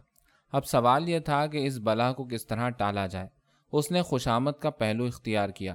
بے تکلفی سے بولا خان صاحب کیا کسی سے لڑ کر آ رہے ہو؟ وہ بغیر کسی مسکراہٹ کے بولا نہیں مسٹر، ہم دکاندار آدمی کس سے جھگڑا کر سکتے ہیں۔ اس دفعہ سلمان نے اظہار ہمدردی کا سہارا لیا تو پھر کچھ طبیعت خراب ہو گئی۔ دیکھ کر تو یہی پتہ چلتا ہے، گرمی کے دن ہیں جی، آج کل طبیعت کا معاملہ بس گڑبڑ ہی رہتا ہے۔ اس کے تیور مدھم پڑتے جا رہے تھے اور وہ ایک جھنجھلائے ہوئے قرض خواہ کے بجائے عام آدمی نظر آنے لگا تھا۔ سلمان اس کو اسی عالم میں دیکھنا چاہتا تھا۔ لاپرواہی سے بولا خان صاحب گھر سے ابھی میرا خرچہ نہیں آیا، کل پرسوں تک منی آرڈر آ جائے گا تو آپ کا بل فوراً ادا کر دوں گا۔ یہی بات وہ 2 ہفتے پہلے بھی کہہ چکا تھا اور پرسوں رات کو چائے پیتے ہوئے بھی یہی بات کہہ کر وہ اس کو صاف چرکا دے گیا تھا، اس لیے بات کچھ بنی نہیں۔ روشن خان ایک بارگی بھڑک اٹھا، آنکھیں نکال کر بولا مسٹر اس طرح کام نہیں چلے گا، حساب آج صاف کرنا ہوگا اور ابھی۔ اس دفعہ وہ اس قدر اونچی آواز سے بولا کہ کئی راہ گیر راستہ چلتے چلتے ٹھٹک کر رک گئے۔ سلمان پریشان ہو کر بولا اما دروازے پر کھڑے کیوں چیخ رہے ہو، آؤ اندر آ جاؤ۔ وہ کہنے لگا بس جی میں یہیں ٹھیک ہوں۔ سلمان نے پھر مسکا لگایا خان صاحب تم ضرور کسی سے لڑ کر آ رہے ہو۔ اس نے خام خام مسکرانے کی کوشش کی، کچھ ایسی ہی بات معلوم ہوتی ہے، بیگم صاحبہ سے لڑ کر آ رہے ہو۔ روشن خان کو جس نے بیراگیری کرتے کرتے خود اپنا چائے خانہ بنا لیا تھا، اپنی بیوی کے لیے بیگم صاحبہ جیسا معزز لفظ کچھ عجیب سا لگا۔ بہرحال اسے خوشی ضرور ہوئی۔ اس دفعہ وہ مسکرا کر بولا وہ تو میکے گئی ہے، لڑوں گا کس سے؟ یہ بات اس نے اپنی بیوی کے بارے میں کہی تھی۔ سلمان کو موقع مل گیا، ہنس کر بولا یاد ستا رہی ہوگی۔ روشن خان اپنے بدوزہ دانت نکال کر ہنس پڑا۔ سلمان کی جان میں جان آئی۔ اس نے اصرار کر کے روشن خان کو کمرے کے اندر بلا کر بٹھایا اور ادھر ادھر کی باتیں شروع کر دیں۔ اس طرح اس کو کچھ روز کی اور مہلت مل گئی، مگر آج کی باتوں سے اس کو اندازہ ہو گیا تھا کہ اگر جلد ہی روشن خان کو کچھ نہ دیا گیا تو وہ کوئی نہ کوئی بدتمیزی کر بیٹھے گا۔ جب روشن خان کمرے سے باہر چلا گیا تو اس نے اٹھ کر دروازہ بند کیا اور تھکا ہوا سا کرسی پر آ کر بیٹھ گیا۔ خالی میدے کے اندر چوہے فری اسٹائل کشتی کی پریکٹس کر رہے تھے۔ اچانک اس نے سگریٹ کی طلب محسوس کی، سگریٹ بھی موجود نہیں تھی، البتہ کمرے کے ایک کونے میں سگریٹوں کے کئی خالی ڈبے اور مختلف برانڈ کے پیکٹ پڑے تھے۔ فرش پر جگہ جگہ سگریٹوں کے ٹکڑے بکھرے ہوئے تھے۔ اس نے ایک آدھ جلی سگریٹ فرش پر سے اٹھا کر سلگائی، کش لگاتے ہی کلیجہ سلگنے لگا۔ جھنجھلا کر اس نے سگریٹ پھینک دی اور غصے سے اس کو مسل ڈالا۔ کچھ دیر تک وہ بت کی مانند ساکت بیٹھا سوچتا رہا کہ اب کیا کیا جائے۔ سوچتے سوچتے اس کی نظر میز پر رکھے ہوئے تھرماس پر پہنچ گئی۔ پچھلے سال وہ اس کو گھر سے لایا تھا، اس نے یہ سوچ کر کہ سفر میں اس کو تکلیف نہ ہو برف بھروا کر یہ تھرماس ساتھ کر دیا تھا۔ وہ خوابناک نظروں سے اس کو بیٹھا تکتا رہا، پھر اس نے اٹھ کر کپڑے تبدیل کیے اور تھرماس کو اخبار میں لپیٹ کر باہر آ گیا۔ نیاز کی دکان اس کے گھر سے دور تھی، تھرماس لے کر اتنی دور پیدل چلنا اس کو کھل رہا تھا۔ بھوک کی نقاہت اس کو اور بھی نڈھال کیے دے رہی تھی۔ جب وہ نیاز کی دکان پر پہنچا تو اس کا گلا خشک پڑ گیا تھا اور سانس بوجھل ہو گئی تھی۔ خیریت ہوئی کہ وہ اس وقت دکان پر موجود تھا۔ نیاز نے اس کو دیکھتے ہی کہا، کہیے آج ادھر کیسے بھول پڑے؟ اس کی یہ بے تکلفی سلمان کو اچھی نہ لگی۔ وہ کوآپریٹو سوسائٹی کے رجسٹرار کا بیٹا تھا، کسی کباڑیے کا اس طرح بے تکلفی سے بات کرنا اس کے نزدیک انتہائی معیوب بات تھی۔ اس نے نیاز کی بات کا کوئی جواب نہ دیا، خاموشی کے ساتھ تھرماس پر سے کاغذ علیحدہ کیا اور اس کے سامنے رکھ دیا۔ تھرماس بالکل نیا تھا۔ نیاز نے حیرت سے کہا، بیچنے لائے ہو؟ سلمان نے گردن ہلا دی۔ جی ہاں۔ نیاز نے تھرماس اٹھایا، گھما پھرا کر اندر باہر سے دیکھا اور سلمان سے کہنے لگا، اپنا ہی ہے نا؟ یہ بات اس نے ایک آنکھ دبا کر رازدارانہ طور پر کہی۔ سلمان جل کر بولا، دیکھیے آئندہ آپ مجھ سے ایسی باتیں نہ کہیں۔ نیاز بے باکی سے ہنسنے لگا، ارے بھائی آپ تو برا مان گئے۔ اچھا یہ بتائیے کہ اس کا کیا دے دوں؟ سلمان بولا، جو آپ مناسب سمجھیں۔ نیاز کہنے لگا، یہ کیا بات ہوئی؟ میں کہوں کہ آپ مجھے مفت دے دیں تو آپ دے دیں گے؟ سلمان بھی موڈ میں آ گیا، آپ مانگ کر تو دیکھیں، مفت بھی دے دوں گا۔ خوبصورت چہرے والے سلمان کی یہ بات نیاز کو بڑی اچھی لگی۔ خوش ہو کر بولا، بھائی بزنس کی بات تو بعد میں ہوگی، آپ پہلے چائے پئیں گے۔ یہ کہہ کر اس نے گردن بڑھا کر چائے خانے کے بیرے کو آواز دی۔ جب وہ دکان کے اندر آ گیا تو نیاز اس کو چائے اور پیسٹری لانے کا آرڈر دینے لگا۔ سلمان تکلفاً انکار کرنے لگا، مگر نیاز نے ایک نہ سنی، گردن اکڑا کر بولا، واہ یہ کیسے ہو سکتا ہے؟ پھر اس نے بیرے کو ڈانٹ کر کہا، ابے منہ کیا تک رہا ہے، جا جلدی سے ایک سیٹ چائے لے کر آ، پیسٹری تازہ لانا، سویرے کا مال نہ لانا، شیخ جی سے بولنا بیکری سے جو ابھی مال آیا ہے اس میں سے بھیجیں، ورنہ ایک پیسہ نہ دوں گا۔ بیرا چلا گیا۔ ذرا دیر بعد وہ چائے لے کر آ گیا۔ نیاز نے اپنے ہاتھ سے اس کو چائے بنا کر پلائی اور اصرار کر کے تازہ تازہ پیسٹریاں کھلائیں۔ اس خاطر و مدارات میں نیاز کی کوئی غرض وابستہ نہ تھی، بات صرف اس قدر تھی کہ چھریرے جسم والا، صورت شکل اور وضاقتہ سے تعلیم یافتہ نظر آنے والا سلمان اس کو بہت اچھا معلوم ہوا تھا۔ چائے پیتے پیتے اچانک اس نے سلمان سے پوچھا، آپ مجھ کو کچھ پریشان معلوم ہوتے ہیں۔ سلمان نے صاف بات کہہ دی، پریشان نہ ہوتا تو پھر یہ تھرماس لے کر یہاں کیوں آتا؟ نیاز کو ایک بارگی اس پر ترس آ گیا، بڑی شفقت سے بولا، کتنے روپے کی ضرورت ہے؟ سلمان اس کے احساسات کا اندازہ نہ لگا سکا، کہنے لگا، اس تھرماس کی آپ جو قیمت لگائیں۔ نیاز بے تکلفی سے بولا، بھائی حد ہو گئی، اما تھرماس گیا ایسی کی تیسی میں۔ اس نے جیب سے 50 روپے نکال کر اس کی طرف بڑھائے، لو اس سے کام چل جائے گا۔ سلمان کی سمجھ میں کچھ نہیں آیا، وہ سوچنے لگا آخر ماجرا کیا ہے، یہ کباڑیا ایک بارگی اس پر اس قدر مہربان کیوں ہو گیا ہے۔ اس کو خاموش دیکھ کر نیاز نے فوراً کہا، اما پہلے ان کو جیب میں تو رکھو۔ سلمان نے روپے لے لیے۔ نیاز کہنے لگا، یہ تھرماس جی چاہے تو لیتے جاؤ۔ سلمان نے حیرت سے پوچھا، کیوں؟ نیاز نے اس کی پیٹھ پر ہاتھ مار کر کہا، یار ہم تو شرافت پر جان دیتے ہیں، پیسہ سالا تو ہاتھ کا میل ہے، ادھر آیا ادھر گیا، سچ پوچھو تو اس روز بھی میں تمہاری گھڑی نہ رکھتا۔ پھر یہ سوچ کر رہ گیا کہ پہلا سابقہ ہے، تم نہ جانے کیا سوچو، یہ زمانہ سالہ بہت خراب ہے۔ حالانکہ یہ بات اس نے بالکل جھوٹ کہی تھی، اس دن اس نے کوئی ایسی بات نہیں سوچی تھی۔ اس کا بس چلتا تو وہ گھڑی کے 20 روپے سے زائد نہ دیتا، مگر آج اس کا رویہ بالکل مختلف تھا۔ سلمان اس کی باتوں سے بڑا متاثر ہوا، اس نے دل ہی دل میں سوچا کہ جس شخص کو وہ بے حد گھٹیا اور کائیاں سمجھ رہا تھا وہ تو بڑا اچھا آدمی نکلا، مگر وہ اب اس سے کہے تو کیا کہے۔ بہر صورت وہ صرف اس قدر کہہ سکا، تھرماس آپ اپنے پاس رہنے دیں، میں آپ کے روپے دے کر اس کو لے جاؤں گا۔ نیاز خام خواہ کی خفگی کا اظہار کرنے لگا، یار اب تم دل نہ توڑو، دوستوں کا حساب دل میں رہتا ہے، یہ لینا دینا تو چلتا ہی رہے گا۔ وہ ضرورت سے زیادہ بے تکلف ہوتا جا رہا تھا اور سلمان کو اس کی یہ بے تکلفی اب ذرا بھی بری نہ لگی۔ وہ دیر تک بیٹھا اس سے باتیں کرتا رہا۔ شام ہو گئی، نیاز نے لالٹین جلائی، اندھیرا پھیلنے لگا تھا۔ سلمان دوبارہ آنے کا وعدہ کر کے دکان سے باہر آ گیا، لیکن جس وقت وہ دکان کے دروازے سے باہر نکل رہا تھا اسی وقت نوشا بھی وہاں پہنچ گیا۔ اس نے سلمان کو دیکھا تو ٹھٹک کے رہ گیا۔ سلمان کی اس پر نظر نہ پڑی، نوشا چاہتا بھی یہی تھا۔ جیسے ہی سلمان آگے بڑھا، نوشا جھٹ سے دکان کے اندر داخل ہو گیا۔ اس روز نوشا خالی ہاتھ آیا تھا اور اس ارادے سے آیا تھا کہ نیاز سے 1 روپیہ ادھار مل جائے تو اچھا ہے۔ اس دن اس نے راجا اور شامی کے ساتھ سنیما دیکھنے کا پروگرام بنایا تھا، مگر جب اس نے یہ بات نیاز سے کہی تو اس نے صاف انکار کر دیا۔ بڑے روکھے پن سے بولا، جب کچھ پاس ہوا کرے تبھی یہاں آیا کرو۔ نوشا خوشامد کرنے لگا، کل میں ضرور کچھ نہ کچھ لے کر آؤں گا، بس آج 1 روپیہ دے دو۔ وہ بگڑ کر بولا، بس ایک بار کہہ دیا، خام خواہ جان نہ کھا۔ نوشا ذرا دیر چپ چاپ گردن لٹکائے بیٹھا رہا، پھر اٹھ کر چل دیا، لیکن جب وہ دروازے پر پہنچا تو پیچھے سے نیاز کی آواز آئی، اب چلا ہی جائے گا؟ نوشا نے پلٹ کر اس کی جانب دیکھا۔ نیاز بیٹھا بے تکلفی سے مسکرا رہا تھا۔ اس نے ہاتھ کے اشارے سے نوشا کو اپنے قریب بلایا۔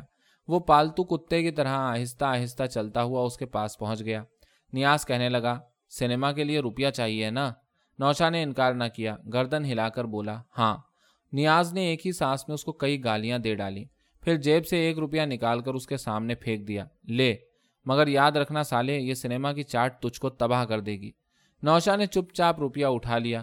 نیاز تیوری پر بل ڈال کر بولا، دیکھ، کل کچھ نہ کچھ لے کر ضرور آنا، ورنہ سالے خان 1 پیسہ بھی نہ دوں گا۔ وہ گردن جھکا کر خوش خوش باہر چلا گیا۔ سڑک عبور کر کے نوشا گلی کی طرف مڑ گیا۔ میونسپیلٹی کی لالٹین روشن ہو چکی تھی، مگر وہاں راجا موجود نہیں تھا۔ قریب ہی ایک مکان کے چبوترے پر شامی اکیلا بیٹھا تھا۔ اس کی قمیض کا گریبان پھٹ گیا تھا اور نچلے ہونٹ سے خون بہ رہا تھا، جس کو وہ بار بار آستین سے پوچھ رہا تھا۔ آستین پر جگہ جگہ خون کے لال لال دھبے نظر آ رہے تھے۔ نوشا کو آتے دیکھ کر شامی نے ڈبڈبائی آنکھوں سے اس کی جانب دیکھا اور خاموشی کے ساتھ ہونٹ سے رستا ہوا خون آستین سے پوچھنے لگا۔ نوشا نے قریب جا کر گھبرائے ہوئے لہجے میں کہا، ابے کیا ہو گیا؟ ابا نے مارا ہے؟ اس نے گردن ہلا دی۔ نہیں۔ نوشا نے جلدی سے پوچھا، پھر کیا ہوا؟ شامی نے منہ سے تو کچھ نہیں کہا، البتہ اس کی آنکھوں سے آنسو پھوٹ پڑے۔ وہ سسکیاں بھر کر رونے لگا۔ نوشا اور گھبرا گیا، ڈانٹ کر بولا، ابے منہ سے تو کچھ بول کے ہوا کیا؟ شامی بھرائی ہوئی آواز سے بولا، اس سالے ڈاکٹر موٹو کے لڑکے اور نوکر نے مل کر مارا ہے۔ اتنا کہہ کر وہ اور بھی زیادہ پھوٹ پھوٹ کر رونے لگا۔ نوشا نے کہا، اچھا تو وہ سالہ بھوریا تھا، وہ تو 1 نمبر کا حرامی ہے، پر تو ان سے کہاں ٹکرا گیا؟ شامی سسکیاں بھر کر کہنے لگا، اماں بات کچھ بھی نہیں تھی ایسی، دوپہر کو میں دکان سے کھانا کھانے کے لیے گھر آ رہا تھا تو بڑے میدان میں مل گیا، کہنے لگا آؤ گلی ڈنڈا کھیلیں۔ پہلے تو یہی بدماشی کی کہ داؤں اپنا رکھا، پھر دیر تک دھوپ میں پدایا، جب میری باری آئی تو کہنے لگا کہ داؤ نہیں دوں گا۔ میں نے کہا کہ میں تو داؤں لیے بغیر نہیں جانے دوں گا۔ کیوں، ٹھیک بات کہی نا میں نے؟ اس نے بیچ میں نوشا سے سوال کر ڈالا۔ نوشا بولا، بالکل ٹھیک بات تھی۔ ہاں، پھر کیا ہوا؟ شامی بتانے لگا، بس سالے نے چھوٹتے ہی ناک پر گھونسا مارا، خدا قسم میرے آنسو نکل آئے، بس مجھے تاؤ آ گیا، سالے کو اٹھا کر دھوں سے وہیں دے مارا، روتا ہوا چلا گیا۔ اب شام کو اپنے نوکر کو لے کر آیا تھا، دونوں کے پاس اسٹکیں تھیں۔ نوشا نے حیرت سے کہا، اچھا تو سالے اسٹکیں لے کر آئے تھے؟ ہاں جی، آتے ہی مارنا شروع کر دیا۔ نوشا ایک بار کی جوش میں آ گیا، ان کی تو ایسی کی تیسی، آخر سمجھا کیا ہے؟ تو پرواہ نہ کر، سالوں کو گھر میں گھس کر نہ مارا تو نام نہیں۔ شامی کا سارا دکھ اڑن چھو ہو گیا، جلدی سے بولا، راجا کو بھی ساتھ لیے لیتے ہیں۔ نوشا نے کہا، ہاں اس کو بھی لے لو، مگر وہ آیا کیوں نہیں؟ پتہ نہیں کیوں نہیں آیا اب تک۔ نوشا نے مشورہ دیا، چلو پہلے اس کو ڈھونڈ لیں۔ شامی جھٹ سے چبوترے پر سے نیچے اتر آیا، دونوں راجا کی کھولی کی جانب چل دیے۔ راجا خلاف معمول دروازے پر منہ لٹکائے گمسم بیٹھا تھا۔ اس کے قریب ہی لکڑی کی ایک بھدی سی گاڑی پڑی تھی، جس کے اندر وہ بوڑھے گداگر کو بٹھا کر پھیری پر جایا کرتا تھا۔ کھولی کے اندر گہری تاریکی پھیلی تھی، اس پس منظر کے ساتھ دھندلی دھندلی روشنی میں راجا سائے کی مانند معلوم ہو رہا تھا۔ دونوں نے اس کو افسردہ دیکھا تو حیرت زدہ رہ گئے۔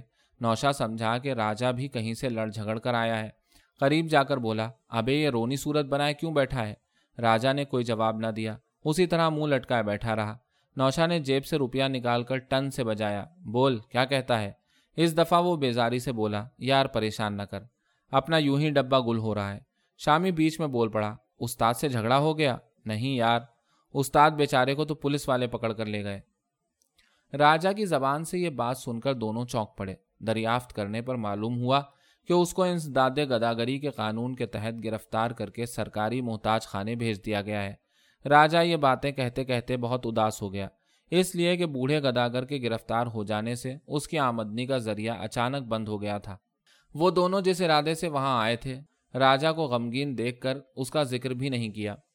سنیما جانے کا پروگرام بھی منسوخ ہو گیا۔ تینوں نے مسلم ہوٹل میں جا کر چائے پی اور دیر تک اس بات پر غور کرتے رہے کہ راجا کو اب کیا کام کرنا چاہیے۔ رات گئے جب ان کی محفل برخاست ہوئی تو نوشا نے وعدہ کیا کہ وہ اس کو اپنے کارخانے میں کام دلانے کے لیے حاجی فٹر سے بات کرے گا، مگر نوشا کی کوئی کوشش کام نہیں آئی اور راجا کئی وقت کے فاقے کرنے لگا۔ اس نے بھیک مانگنے کی کوشش کی تو ایک روز پولیس کے ہتھے چڑھ گیا۔ انہوں نے دوسرے گداگروں کے ساتھ اس کو بھی مویشیوں کی طرح ہانک کر پولیس کی لوری میں بند کر دیا۔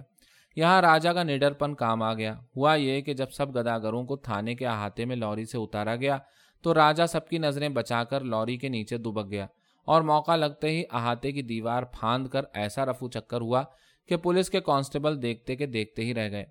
کئی روز تک وہ اپنی کھولی میں پولیس کے ڈر سے چھپا رہا۔ نوشا اور شامی آ جاتے تو پیٹ بھرنے کا سہارا ہو جاتا۔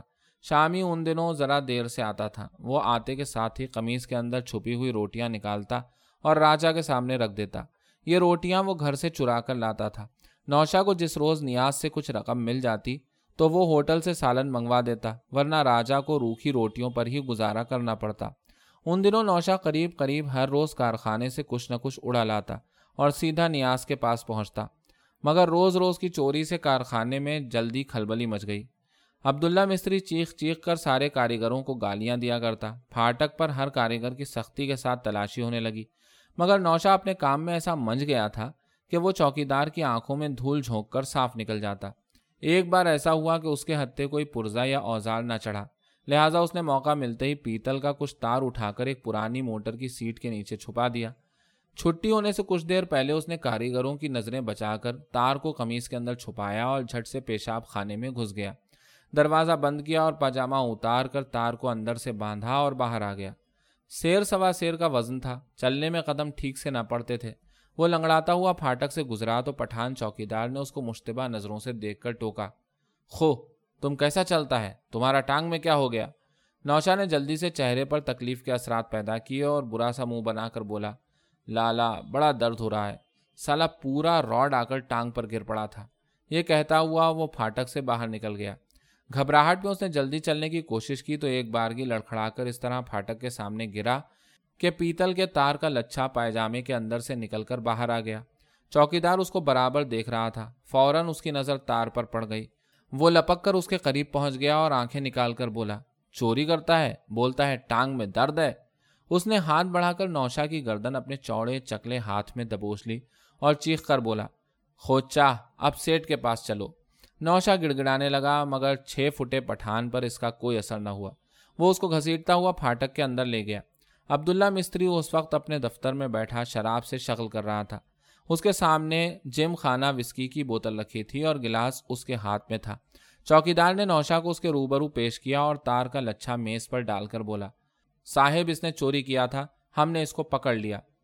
عبداللہ نے گلاس میز پر رکھ دیا اور چوکیدار سے کہنے لگا، خان تم ہمارا بہت اچھا ملازم ہے، ہم تم سے بہت خوش ہوا۔ چوکیدار نے اس کو فوراً سلام کیا اور کمرے سے باہر چلا گیا۔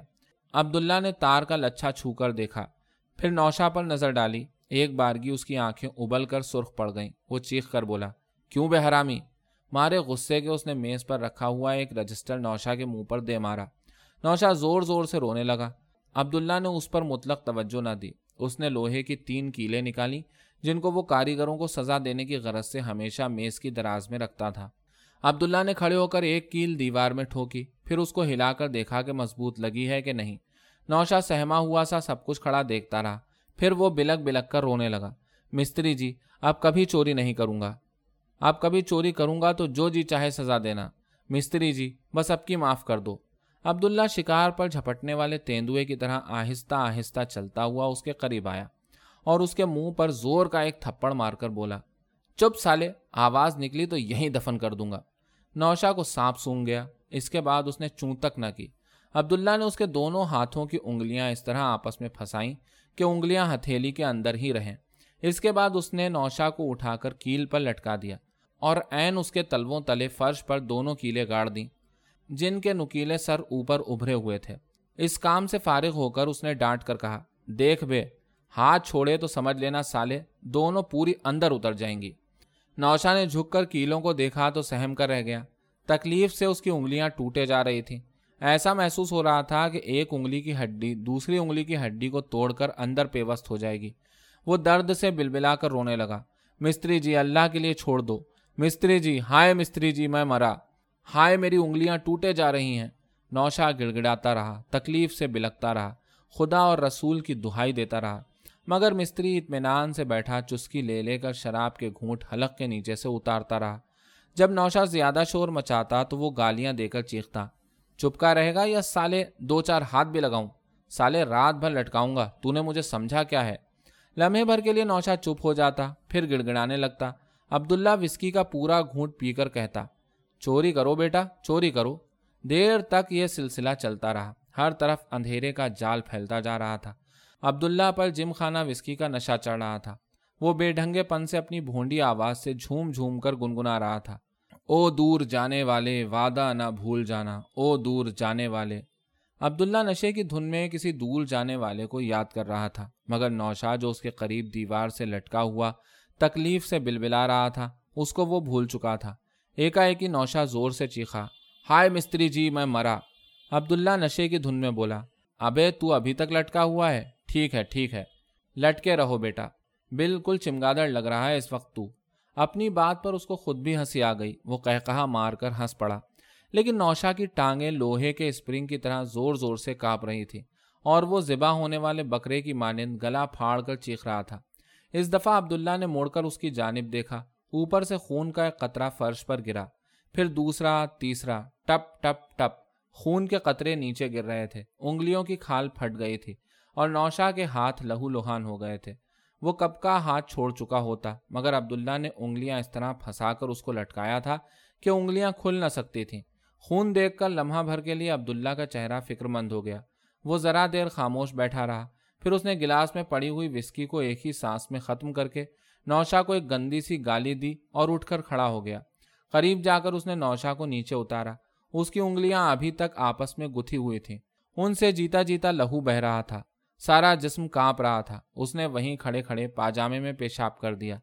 عبداللہ نے اس کے دونوں ہاتھ پکڑ کر کھینچے. نوشا تکلیف سے بلبلا کر زور سے چیخا. انگلیاں ایک دوسرے سے علیحدہ ہو گئیں، خون تیزی سے بہنے لگا. عبداللہ خاموش کھڑا نشے سے جھومتا رہا. پھر اس نے ڈانٹ کر کہا، جا پہلے ہاتھ دھو کر آ. نوشا لڑکھڑاتے ہوئے قدموں سے باہر چلا گیا. عبداللہ اپنی جگہ پر آ کر بیٹھ گیا. اس نے گلاس میں تھوڑی سی وسکی اونڈیلی اور ایک ہی سانس میں گھٹا گھٹ چڑھا گیا. تھوڑی دیر بعد نوشا واپس آ گیا. عبداللہ نے اس کو گھور کر دیکھا، مگر زبان سے ایک لفظ نہ نکالا. چپ چاپ جیب سے 20 روپے کے نوٹ نکالے اور ان کو نوشا کے سامنے پھینک کر بولا، لو سالے، یہ اپنے کفن کے لیے بھی لیتے جاؤ، مگر اب کبھی یہاں اپنی شکل نہ دکھانا. ابے منہ کیا دیکھ رہا ہے، جا دفان ہو. وہ زور زور سے گالیاں بکنے لگا. نوشا نے کانپتے ہاتھوں سے نوٹ اٹھائے اور سسکیاں بھرتا ہوا کارخانے کے پھاٹک سے باہر نکل گیا. جب وہ گھر پہنچا تو اس کی انگلیاں سوج گئی تھیں، ہاتھوں پہ ورم آ گیا تھا اور چہرہ گیندے کے پھول کی طرح پیلا پڑ گیا تھا. ماں نے دیکھا تو بدحواس ہو گئی. جلدی سے پوچھا، ارے یہ کیا کر لیا ہاتھوں کا؟ نوشا نے جیب سے 20 روپے نکال کر ماں کے سامنے ڈال دیے اور آہستہ سے بولا، مستری جی نے مجھ کو کارخانے سے نکال دیا. مگر اس نے صاف بات نہ بتائی، بہانہ یہ بنایا کہ ایک قیمتی پرزہ ٹوٹ گیا تھا، جس پر ناراض ہو کر عبداللہ مستری نے اس کو مارا بھی اور نوکری سے بھی برطرف کر دیا. ماں عبداللہ کو کوسنے دینے لگی. نوشا جب کارخانے سے نکلا تھا اسی وقت اس کا جسم بخار سے تپنے لگا تھا. اب بخار کی شدت اور بڑھ گئی تھی. ماں نے جراح کی دکان سے مرہم منگوایا اور انگلیوں پر لگا کر اوپر سے پٹی لپیٹ دی. اس کے بعد نوشا بستر پر جا کر لیٹ گیا. رات گئے اس نے بخار کے عالم میں سنا نیاز گھر میں آیا تھا اور ماں سے بیٹھا باتیں کر رہا تھا. وہ اس وقت نوشا ہی کا ذکر کر رہا تھا. میں کہتا ہوں کہ یہ تو آوارہ لڑکوں کی صحبت میں رہ کر پرلے درجے کا حرام خور ہو گیا ہے. اس نے ضرور کوئی ایسی حرکت کی ہوگی جس پر عبداللہ مستری نے اس طرح مارا، ورنہ وہ تو بڑا بھلا آدمی ہے، کاریگروں کو اپنی اولاد کی طرح رکھتا ہے. نوشا کو اس کی باتیں سن کر سخت غصہ آیا. اس نے دل ہی دل میں اس کو کئی گالیاں دی اور کروٹ بدل کر دوسری طرف منہ پھیر لیا.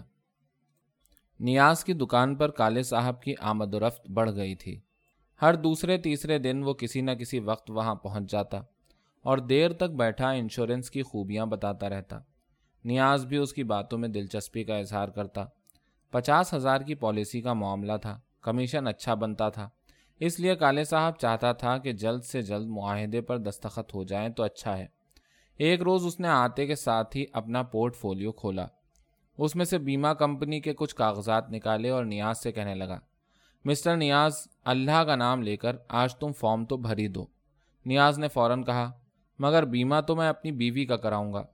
کالے صاحب نے چونک کر اس کو دیکھا، مگر جلد ہی سنبھل گیا۔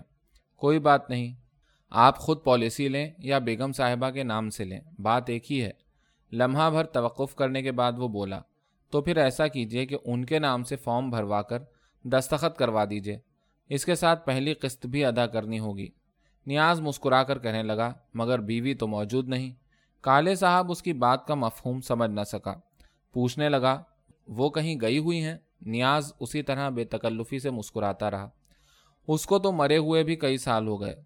کالے صاحب سناٹے میں آ گیا، جھنجھلا کر بولا، تو گویا آپ اب تک میرے ساتھ مذاق کر رہے تھے۔ وہ ابھی غصے میں نہ جانے اور کیا کیا کہتا، مگر نیاز فوراً بیچ میں بول پڑا، بھائی آپ تو خام خواہ برا مان گئے، بات دراصل یہ ہے کہ میں عنقریب دوسری شادی کرنے والا ہوں۔ اس کی بات سے کالے صاحب کے چہرے کی کرختگی کم ہو گئی، کہنے لگا، تو یوں کہیے نا، آپ نے میری بات ہی کب سنی، خام خواہ ناراض ہو گئے، تو پھر کب تک ارادہ ہے؟ ایک عدد دعوت تو ضرور ہوگی۔ دعوت ہوگی اور بہت جلد ہوگی۔ اس کے بعد دونوں بے تکلفی سے ہنس ہنس کر باتیں کرنے لگے۔ کچھ دیر بعد کالے صاحب نے اپنے کاغذات سمیٹ کر چمڑے کے بیگ کے اندر رکھے اور دکان سے باہر چلا گیا۔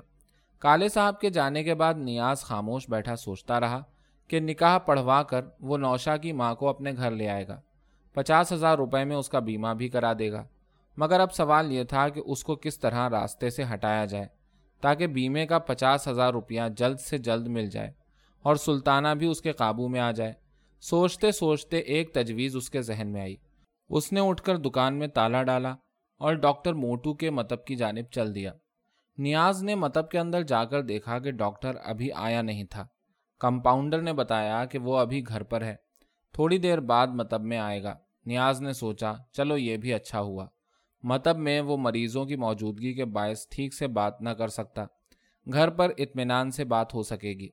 وہ وہاں سے سیدھا ڈاکٹر کے مکان پر پہنچا۔ ڈاکٹر گھر سے چلنے ہی والا تھا کہ اتنے میں نیاز پہنچ گیا۔ ڈاکٹر نے اس کو کمرے میں بٹھایا اور مسکرا کر بولا، کہو میاں نیاز، آج ادھر کیسے آ گئے؟ نیاز اپنی بات کہتے ہوئے جھجک رہا تھا۔ یوں ڈاکٹر موٹو سے اس کے اچھے خاصے مراسم تھے، وہ جب بھی بیمار پڑتا تھا اسی کے زیر علاج رہتا تھا، مگر اس وقت جو بات وہ کہنا چاہتا تھا وہ ایسی نہ تھی کہ بے دھڑک کہہ دی جائے۔ حالانکہ اس کو یہ اچھی طرح معلوم تھا کہ ڈاکٹر موٹو کو رقم کھلائی جائے تو وہ ہر کام کرنے کو تیار ہو جاتا تھا۔ بات بھی کچھ ایسی تھی، ڈاکٹر موٹو کا نام تو خیرات محمد تھا، مگر اپنے بیڈول جسم کے باعث عرف عام میں وہ ڈاکٹر موٹو کے نام سے مشہور تھا۔ وہ جالندھر کا رہنے والا تھا اور وہاں ایک ڈاکٹر کے یہاں کمپاؤنڈر تھا۔ فسادات کے بعد جب وہ مہاجر بن کر پاکستان آیا تو اس نے اپنی پریکٹس شروع کر دی۔ اب اس نے اپنے نام کے ساتھ ایک بوگس ڈگری لگا لی تھی اور ٹھاٹ سے ڈاکٹری کرتا تھا۔ اس کو یہاں آئے ہوئے ابھی پورے 4 سال بھی نہیں ہوئے تھے، مگر اس عرصے میں وہ کئی سنگین مقدمات میں ماخوذ ہو چکا تھا اور ہر بار جیل جانے سے بال بال بچ گیا تھا، مگر اس بدنامی کے باوجود اپنی خطرناک حرکتوں سے باز نہیں آیا تھا۔ ڈاکٹر خیرات محمد عرف موٹو نے نیاز کو خاموش دیکھا تو ہنس کر کہنے لگا، کیا کہیں سے کوئی پوشیدہ بیماری لے آئے ہو جو کہتے ہوئے جھجک رہے ہو؟ میرا کہنا مانو تو اب تم گھر بسا لو اور یہ بازاری عورتوں کا چکر چھوڑ دو۔ کسی اور وقت ڈاکٹر نے یہ بات کہی ہوتی تو وہ اس کے سر ہو جاتا، مگر اس وقت تو وہ غرض مند بن کر آیا تھا، مسکرا کر اس کی بات ٹال گیا۔ آپ کہہ رہے ہیں تو گھر بھی بسا لوں گا، مگر اس وقت میں آپ کے پاس ایک ضروری کام سے آیا تھا۔ ڈاکٹر کہنے لگا، لوگوں کی خدمت کرنا تو اپنا پیشہ ٹھہرا، کہو کیا کام ہے؟ نیاز بات کہتے کہتے رک گیا۔ ڈاکٹر بولا، کہو گھبرا کیوں رہے ہو، کوئی خاص بات ہے؟ خاص ہی بات ہے، ڈاکٹر خام خواہ حیرت کا اظہار کرنے لگا۔ اچھا تو پھر کہتے کیوں نہیں؟ نیاز کہنے لگا، بات یہ ہے ڈاکٹر صاحب، وہ پوری بات نہ کہہ سکا اور گھبرا کر ڈاکٹر کا چہرہ تکنے لگا۔ ڈاکٹر نے فوراً کہا، بھائی اب کہہ بھی چکو، تم نے تو جی خام خواہ تشویش میں ڈال دیا۔ نیاز گھبرا کر اٹھ کھڑا ہوا، پھر کسی وقت آ کر بات کروں گا۔ ڈاکٹر نے فوراً ٹوک دیا، یہ کیسے ہو سکتا ہے، اب تو تم اپنی بات کہہ کر ہی جاؤ گے، چلو بیٹھو۔ کہاں چل دیے؟ نیاز کو مجبوراً بیٹھنا پڑا، پھر اس نے جھجکتے ہوئے دبی زبان سے کہا، میں نے سنا ہے کہ کوئی چیز سلو پوائزننگ ہوتی ہے، ڈاکٹر نے دل ہی دل میں کہا اچھا تو یہ بات ہے، جس کو کہتے ہوئے اس قدر جھجک محسوس ہو رہی تھی۔ اس بات کو جان لینے کے بعد نہ تو وہ خائف ہوا نہ اس کو کسی قسم کی گھبراہٹ معلوم ہوئی۔ لمحہ بھر تک وہ نیاز کے چہرے کو بغور دیکھتا رہا، اس کے بعد بولا، خیریت تو ہے؟ یہ سلو پوائزننگ کے متعلق معلوم کرنے کی ضرورت تم کو کیوں محسوس ہوئی؟ نیاز نے جلدی سے کہا، کچھ ایسی ہی بات ہے۔ ڈاکٹر کی آنکھوں میں مجرمانہ چمک ابھر آئی، وہ سرگوشی کے انداز میں بولا، میرا کہنا مانو تو سلو پوائزننگ کے چکر میں نہ پڑو، یہ طریقہ خطرناک بھی ہے اور اس میں بڑا جھنجھٹ بھی ہے۔ نیاز کسی قدر نا امید ہو کر بولا، تو پھر کیا کیا جائے؟ ڈاکٹر نے اس کی حوصلہ افزائی کی، گھبراؤ نہیں، ذرا صبر سے کام لو، ایسے کاموں کے لیے اب تو ایک سے ایک نیا طریقہ نکل آیا ہے۔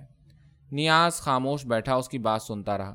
ڈاکٹر کہنے لگا، صرف چند انجیکشن دینا ہوں گے جن سے دل کمزور پڑ جائے گا اور حرکت قلب بند ہو جانے سے موت واقع ہو جائے گی، اس میں زیادہ خطرہ بھی نہیں، کام ہمیشہ ہاتھ پاؤں بچا کے کرنا چاہیے، ایسا نہ ہو کہ بعد میں دھر لیے جاؤ۔